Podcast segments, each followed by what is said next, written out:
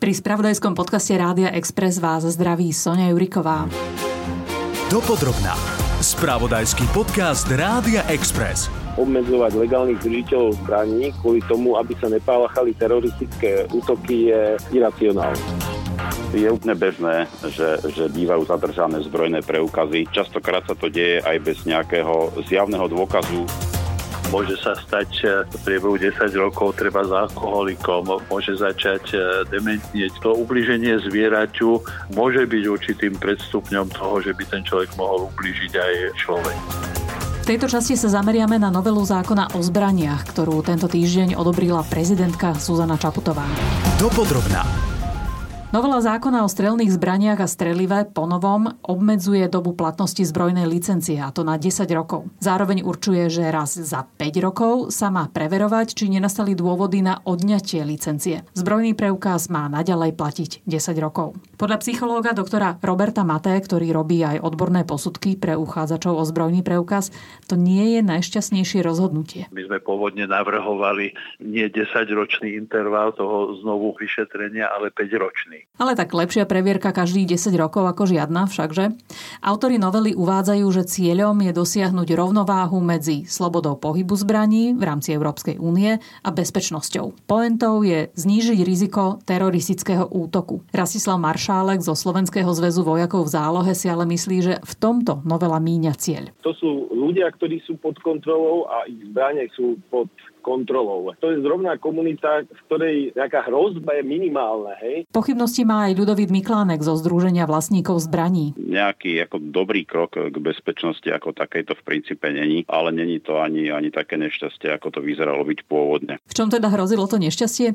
V prospech vlastníkov zbraní sa v tom čase angažoval ešte vtedajší europoslanec Richard Sulík. To bolo po tých e, teroristických útokoch v Paríži. Jean-Claude Juncker došiel teda s tým, že v rámci rámci boja proti ilegálnej držbe zbraní, preto lebo tí teroristi mali ilegálne držané zbranie, on ide obmedzovať legálnu držbu zbraní. Novela sa najviac dotkne majiteľov zbrojných preukazov kategórie D. Ide najmä o historické zbranie. Polovníkom sa naopak rozšíri arzenál o zariadenia nočného videnia a termovíziu, čo považujú za výraznú pomoc pri kontrole afrického moru u diviačej zvery. Keď sme pri polovníkoch, samozrejme som ich ako majiteľka psa oslovila aj s témou, ktorá sa často pretriasa. Ročne vraj u nás zastrelíme zhruba 2000 psov. Hovorca Slovenskej poľovníckej komory Alois Kašák s tým nesúhlasí. V súčasnosti je to zhruba tisíc psov a takých prípadov usmrtenia psa, ktoré sú potom medializované, tak tých je možné každý rok spočítať na prstoch jednej ruky. Tak bude to ešte zaujímavé. Vydržte do konca. Dopodrobná. Predseda predstavenstva Združenia vlastníkov strelných zbraní Legistelum, Ľudovít Miklánek, sa pozerá skepticky na to, či novela celkovo zabráni čiernemu obchodu so zbraniami. Ale zároveň upozorňuje, že zmena zákona sa najviac dotkne držiteľov zbrojného preukazu kategórie D. A to možno nie je celkom zlá správa. Vlastníci zbraní kategórie D, to sú tie, ktoré, na ktoré netreba zbrojný preukaz, e, ktoré sa nadobúdajú od 18 rokov. E, niektorých týchto kategórií budú musieť e, splniť isté formálne náležitosti, tých sa tá novela dotkne paradoxne negatívne viacej ako držiteľov zbrojných preukazov. Jedna časť sú e, flobertky a čiernopraché predovky, tam e, prichádza povinnosť evidencie a druhá časť sú expanzné zbranie, ktoré boli vyrobené pôvodne ľudovo povedané z ostrých zbraní. To sú tie zbranie, ktoré používajú hlavne kluby vojenskej histórie na rekonštrukcie historických bojov. Budú na zbrojný preukaz. E, keď si zoberiete pripomienky Slovenského národného povstania, prípadne bojov o jednotlivé úseky počas frontu, keď v 44. 45. tade to prechádzal. Títo ľudia sú organizovaní v kluboch vojenskej histórie, venujú sa tomu systematicky, tak áno, na týchto ten dopad bude najhorší. Aké zložité je takúto zbraň, nazvime ju v úvodzovkách zneškodnenú, opäť prerobiť na aktívnu zbraň? Táto kategória zbraní bola tá, z ktorej bolo najviac únikov do toho nelegálneho prostredia, pretože pôvodne tie zbranie boli na expanzné prerábané relatívne jednoduchým spôsobom, kde táto úprava bola vratná nie až tak náročne. Ale toto všetko skončilo v roku 2016, kedy sa prijala jedna vec novela zákona a prijali sa aj technické predpisy pre spôsoby úpravy týchto zbraní a plus pribudla evidencia. To znamená, všetci títo historici ich majú všetky už zaevidované na polícii a sú všetky upravené tie, ktoré vznikli potom v roku 2016 e, spôsobom, kde sa neoplatí uvažovať nad nejakým vrátením do pôvodného stavu. To, že oni teraz budú musieť si ešte dorobiť zbrojné preukazy, samotnú bezpečnosť alebo pravdepodobnosť, že sa tie zbrane budú strácať, už vôbec nezvyši. Prečo sa to potom zmenilo? E, je to totižto požiadavka e, smernice Európskej únie. Totižto problém tej smernice je, že ona sa snaží stanovovať rovnaké podmienky pre všetky členské štáty Európskej únie, od stredozemného mora po polárny kruh. Eh, aby som nebol len čisto negatívny, uh-huh. tak je tam jedno pozitívum. Stále sa deje, že niektoré kategórie zbraní sa dostávajú do nelegálu. A to znamená, bavíme sa predovšetkým o e, novovyrobených flobertoch, ano. Veľká Británia alebo e, niektoré štáty západnej Európy, tak tie ponovom budú podliehať evidencii. Tam na tej podmienke trvali e, slovenské bezpečnostné zložky. Tam sa zaviedla evidencia, tam by sa malo úplne zabrániť tomu, že, že nejaké kusy tých zbraní odídu zo systému bez toho, aby sa o tom vedelo. Keď sme pri tom za nelegálnu výrobu, prepravu alebo vôbec nelegálne držanie zbrane, treba z podetkovi, človeku hrozí podľa trestného zákona 3 až 8 rokov väzby. V rešerši som sa pozrela na to, aké efektívne sú v kontrole nelegálne držaných zbraní, napríklad zbraňové amnestie. Pripomeniem, že doteraz sme ich mali 4, najviac vyše 4 tisíc zbraní ich ľudia odovzdali pri druhej v roku 2009 až 2010, najmenej pri tej poslednej, sotva 1700 700. Tak si vravím, keď sa pri amnestiách vyzbiera čoraz menej zbraní, znamená to, že to sprísňovanie zákona pomáha aj proti čiernemu obchodu? Ľudovít Miklánek si myslí, že práve naopak. To, že tá posledná zbraňová amnestia nebola taká úspešná ako tie predošlé, ide vyslovene na vrúb európskej smernice. Ten čierny trh a počet nelegálnych zbraní na Slovensku je väčší ako ten počet tých legálnych zbraní. Treba si uvedomiť, že na Slovensku sa nachádzajú nelegálne zbranie už od niektoré z Rakúsko-Uhorska z Prvej republiky, kde, kde tie zbranie boli voľne predajné. Za Prvej republiky nebolo potrebné ani zbrojný preukaz na vlastnenie pušky. Keď končili ľudové milície, dostalo sa kvantum nelegálnych zbraní. To znamená, na Slovensku je odhadom viacej nelegálnych zbraní ako tých legálnych. Keď zoberieme tú zbraňovú amnestiu, tam to odozdávali prevažne ľudia, ktorí tie zbrane niekde našli alebo niekto ich blízky mal nelegálnu zbraň a oni si ju chceli zlegálniť, pretože vlastniť legálnu zbraň znamená, že ju môžem používať na strelniciach, môžem teda užívať hodnotu tej zbrane. Samozrejme, keď potom príde smernica, ktorá tých ľudí vystraší, že všetky tieto zbranie im aj tak zoberú, spôsobí to presne opak. To je to, že tí ľudia stratia motiváciu legalizovať si nelegálne zbranie. Totižto, čím reštriktívnejšie zákony sú, tým viac sa darí čiernemu trhu. Vidieť to napríklad vo Veľkej Británii, vidieť to v niektorých západných krajinách členských Európskej únie. Pán Miklánek, ja iba vysvetlím aj pre našich poslucháčov, tu sa nám občas e, ozýva vrtanie, pretože Rádio Express prechádza rekonštrukciou. Čo by teda podľa vás pomohlo na to, aby sme sa cítili na Slovensku bezpečnejšie, pokiaľ ide o trestné činy súvisiace so zbraniami? No, napríklad Spojené štáty vysli štatistiky tento týždeň ohľadom e, trestnej činnosti, násilnej trestnej činnosti a jednotlivých členských štátov Európskej únie. Počet násilných trestných činov e, nie je až tak závislý od dostupnosti zbraní ako takej, ale je závislý od socioekonomickej situácie obyvateľstva. Nemyslím si, že by počet trestných činov alebo násilných trestných činov nejak ovplyvňovalo to, do akej miery sú dostupné legálne strelné zbranie. Upozorňujem legálne. Skôr si myslím, že ak sa má ustrážiť nejaká miera trestnej činnosti, tak je to skôr dané tým, ako obyvateľstvo bude mať zabezpečené nejaké tie základné sociálne istoty. Alebo možno aj tým, ako dobre vieme identifikovať nejaké várovné signály. A tým sa prítam napríklad na to, keď niekto zastrelí psa.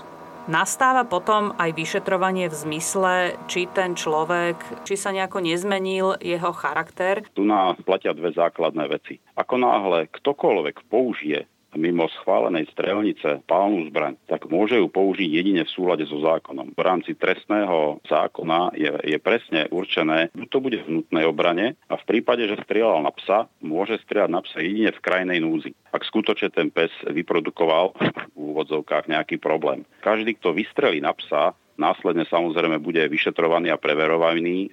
Druhá vec, objavujú sa občas excesy s pálnou zbraňou, dokonca aj u legálnych držiteľov zbraní, tie psychické zlyhania, ale je to dané skôr tým, že psychický stav človeka sa v čase mení, samozrejme s nejakými životnými udalosťami. Tu na väčší problém ako definícia zákona je skôr nevšímavosť ľudí, nevšímavosť okolia. Zákon ukladá povinnosť oznámiť každé použitie zbrane. Ak to e, nebolo v polovnom revíri, ak padol výstrel, okamžite to musí riešiť policia. Povinne sa to nahlasuje. Ako náhle tá policia pri tom vyšetrovaní uzná za vhodné, že zrejme to úplne nenaplňa všetky e, znaky použitia zbrane podľa zákona, tak e, má právomoc zo zákona môže zadržať zbrojný preukaz, požadovať aby človek, e, ktorý je držiteľom zbrojného preukazu, absolvoval vyšetrenie u klinického psychológa. Ako často sa to deje z vašich skúseností, pán Miklánek? Viete čo, je úplne bežné, že, že bývajú zadržané zbrojné preukazy. Častokrát sa to deje aj bez nejakého zjavného dôkazu, stačí len, že niekto na to budol podozrenie. Poznám viacero prípadov, kedy policia požadovala od držiteľa zbrojného preukazu e, nové preukázanie psychickej spôsobilosti. Býva to bežné. Ako často sa odoberajú tie zbrojné pasy? E, zákon presne definuje na základe čoho. Môže to byť na základe straty spolahlivosti alebo bezúhonnosti. Má problémy dochádzať k domácemu násiliu. Tam sa to považuje za stratu spolahlivosti, aj keď teda ten človek je stále bezúhonný. Za rozhovor ďakujem Ľudovitovi Miklánekovi. Ďakujem pekne. Do počutia. Dopodrobná. Keď hovoríme o preverovaní oprávnenosti použitia zbrane, musíme hovoriť o poľovníkoch. Zavolala som Alojtovi Kašákovi zo Slovenskej poľovníckej komory s tým, že prečo sa u nás strieľa toľko psov, vraj 2000 ročne. No a on tvrdí, že posledných 5 rokov len polovica. Aj tak sa mi to zdalo vysoké číslo. Prípadov usmrtenia psa, ktoré sú potom medializované, tak tých je možné každý rok spočítať na prstoch jednej ruky. Tie ostatné psy sú ulovené tak, že sú to naozaj psy, eh, ktoré napríklad pri povedzme si to otvorenie, pri rómskych osadách nie sú krmené tak, aby im toto stačilo a tú potravu si zháňajú v prírode, decimujú stavy zverí v okolí. Je to skrátka pes a mačka, ktorá si zvykne chodiť do prírody, či to je polovná zver, alebo to je chránený vtáčik, ktorý hniezdi na zemi, alebo to je kurovitý vták, hlucháň, tetrov, alebo jariabok, alebo sluka. Takéto psy a mačky jednoducho tieto živočichy zlikvidujú sú to šelmy, aj keď celý deň leží ten pes potom doma niekde pred búdou a tvári sa ako najväčšie neviniatko a papá tam nejaké granulky, tak v nočných hodinách, ak nie je dobre zabezpečený, tie svoje prirodzené puty tam uplatnia. A vždy každý tento jeden prípad, ak je nahlásený polícii, tak je normálne riadne vyšetrený a v prípade, že daný polovník porušil zákonné normy pri tomto odlove tohto psa, tak je podľa v zmysle zákona teda potrestaný.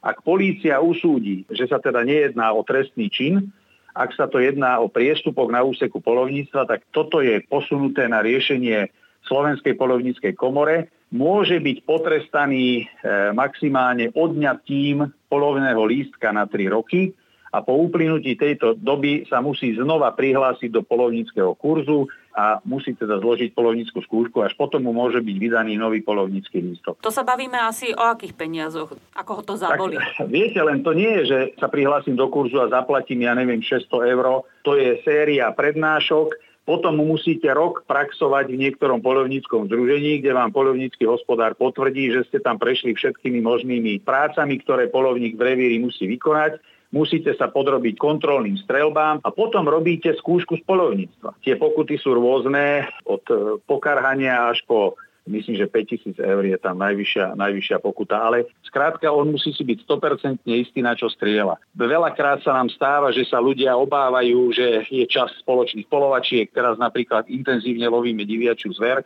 a ľudia majú obavu, či môžu ísť do lesa Presne či tam tak. náhodou niekto na nich nebude strieľať. Tieto spoločné polovačky sú ohlásené v štátnej správe lesného hospodárstva a poľovníctva a sú hlásené aj na policajný zbor. Nemáme mi ďalšiu povinnosť hlásiť tie polovačky aj verejnosti, ale veľa polovníckých subjektov robí Napríklad to, že na obecnú stránku dá oznam, že v danej lokalite sa v danom termíne robí spoločná polovačka, alebo to je vyhlásené v miestnom rozhlase, alebo usporiadateľ tej spoločnej polovačky by mal ten priestor na prístupových cestách, na turistických chodníkoch označiť, že pozor, spoločná polovačka. Takže nemôžeme my chodiť po lese a strieľať len tak a míliť si psa so srnkou, alebo jelenia s diviakom a tak ďalej. Pán Alois Kašák, ďakujem za rozhovor. Možno je to naozaj tak, že zákon nie je zle napísaný. Otázka je, čo máme ako jednotlivci a aj ako spoločnosť napísané v sebe. A presne na to som sa spýtala odborníka na dušu človeka.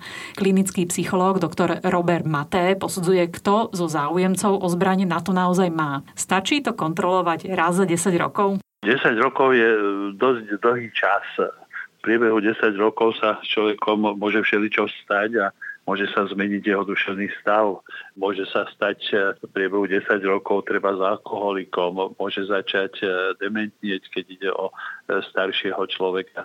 My sme pôvodne navrhovali nie 10-ročný interval toho znovu vyšetrenia, ale 5-ročný. Ale dobre, aj tých 10 rokov je viac ako nič. Pán doktor, máte mimochodom tie psychologické testy, ktorými ľudia musia prejsť, sú ťažké? Pre niekoho áno, pre niekoho nie. Tie psychologické testy pozostávajú vlastne z takých dvoch častí. Jednu časť tvoria výkonové testy, aj inteligenčný test, potom sú tam testy reakčnej pohotovosti, postrehu, ktoré vylúčujú vlastne nejaké poruchy tých kognitívnych schopností. A potom sú tam testy osobnosti, sa usilujeme zistiť tie rizikové charakteristiky, napríklad e, mieru agresivity, do akej miery fungujú ich e, brzdové mechanizmy osobnosti.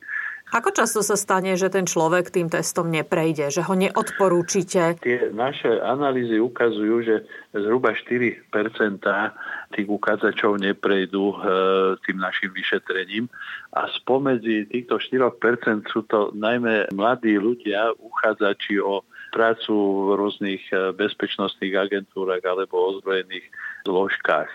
Potom sú to aj takí starší ľudia, najmä polovníci, ktorí treba zholdujú alkoholu a už tam zistujeme závislosť od alkoholu, alebo teda začínajúci proces dementnenia hej, ktorý ešte teda nie je zjavný e, tomu okoliu, ale už tie naše psychodiagnostické metódy to odhalia. A z vašej praxe, ktorých žiadateľov je najviac? Sú to polovníci, športovci alebo takí podnikatelia? Myslím, že na prvom mieste sú polovníci, potom tí podnikatelia a športovci. Medzi tými polovníkmi zaujímavé je, že tí polovníci mávajú dosť obavy z tých vyšetrení, celkom neopodstatnene, pretože tí, ktorí sú v poriadku po tej duševnej stránke aj tej telesnej stránke, tak spravidla tým vyšetrením prejdú. V dnešnom podcaste dopodrobná hovoríme aj o prípadoch, keď vlastník zbrane tak mm-hmm. zastrelili psov. Bolo by na mieste zisťovať, že tento človek, ak nepríde o zbraň, či môže byť ohrozením, že začalo sa to psom a bude to pokračovať na ľuďoch? To ubliženie zvieraťu môže byť určitým predstupňom toho, že by ten človek mohol ubližiť aj človeku. V takomto prípade je veľmi na mieste e, opätovné vyšetrenie. Z vašej skúsenosti aj sa to deje u nás? Nespomínam si na to, že by som priamo vyšetroval človeka, ktorý je obvinený, treba zo zastrelenia nejakého zvieraťa. Väčšinou prichádzam do styku už s páchateľmi trestného činu, treba z ubliženia na zdraví alebo dokonca vraždy to, čo ste sa pýtali, skôr nie ako áno. Pán doktor Robert Matej, ďakujem za rozhovor. Veľmi rád. Keď vyvstala požiadavka Európskeho parlamentu na zmeny zákona o zbraniach v jednotlivých krajinách Európskej únie, celkom to rozvírilo hladinu. Mohli by sme si myslieť, že sa rozčertila najmä zbrojárska lobby a možno aj tá, ale v tom, minimálne na Slovensku, nebol ten hlavný problém. Vo veci sa už v Bruseli angažoval súčasný minister hospodárstva Richard Sulík. Tak som sa ho spýtala prečo. Prekáža mi to, že obmedzuje legálnu držbu zbraní a že vôbec e, dôvod, že sa k tomu dospelo, to pramenilo z úplne úplne absurdného dôvodu. To bolo po tých e, teroristických útokoch v Paríži. Jean-Claude Juncker došiel teda s tým, že v rámci boja proti ilegálnej držbe zbraní, preto lebo tí teroristi mali ilegálne držané zbranie, on ide obmedzovať legálnu držbu zbraní. No vtedy ja som už aj bol veľmi aktívny v Európskom parlamente a už aj tam sa podarilo zmierniť niektoré úplne strašidelné veci. Napríklad tam bolo navrhnuté to, že keď máte samopal, ktorý je nefunkčný a máte ho vystavený ako nejaký historický kus, tak ho musíte zošrotovať, pokiaľ si zrovna nevybavíte Ačkovú licenciu na držbu zbraní zbraní a potom sú tam aj tie expanzné zbranie, čo vlastne nestrieľa, len to robí hluk.